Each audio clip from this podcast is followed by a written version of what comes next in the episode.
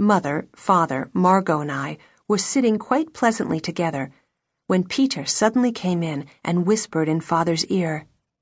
I caught the words, "A barrel falling over in the warehouse," and "someone fiddling with the door." Margot heard it too, but was trying to calm me down, since I'd turned white as chalk and was extremely nervous. The three of us waited. In the meantime, father and Peter went downstairs, and a minute or two later, Mrs. Van Daan came up from where she'd been listening to the radio. She told us that Pim, my nickname for my father, had asked her to switch it off and tiptoe upstairs. But you know what happens when you're trying to be quiet. The old stairs creaked twice as loud. 5 minutes later, Peter and Pim, the color drained from their faces, appeared again to relate their experiences. They had positioned themselves under the staircase and waited. Nothing happened.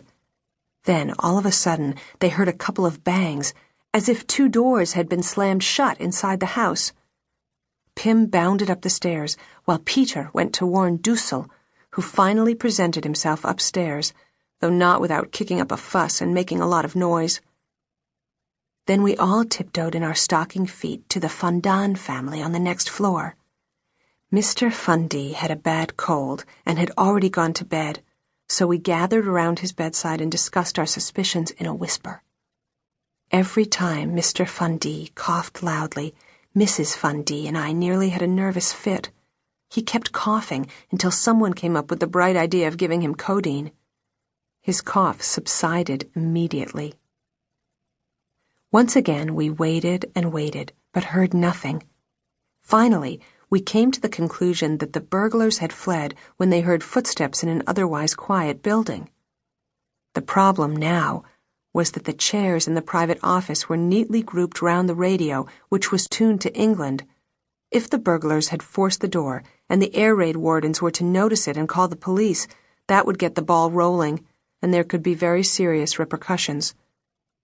So Mr. Fundan got up, pulled on his coat and pants, put on his hat, and cautiously followed father down the stairs, with Peter, armed with a heavy hammer to be on the safe side, right behind him. The ladies, including Margot and me, waited in suspense until the men returned 5 minutes later and told us that there was no sign of any activity in the building. We agreed not to run any water or flush the toilet, but since everyone's stomach was churning from all the tension, you can imagine the stench after we'd each had a turn in the bathroom. Incidents like these are always accompanied by other disasters, and this was no exception.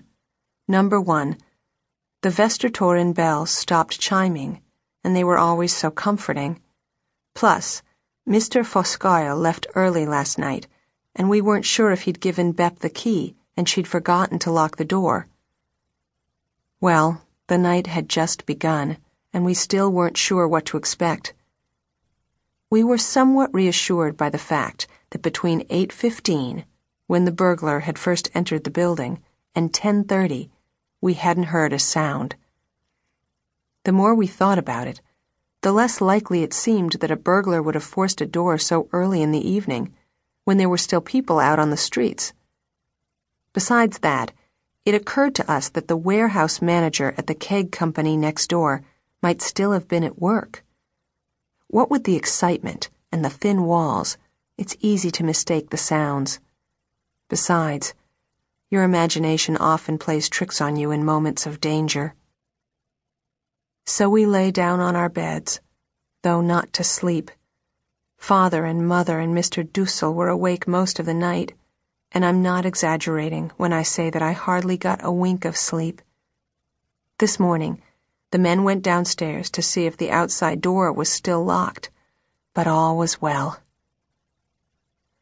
Of course, we gave the entire office staff a blow-by-blow account of the incident, which had been far from pleasant.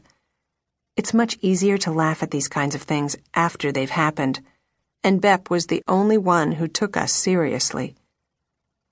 Note, the next morning, the toilet was clogged, and father had to stick in a long wooden pole and fish out several pounds of excrement and strawberry recipes which is what we use for toilet paper these days. Afterward, we burn the pole.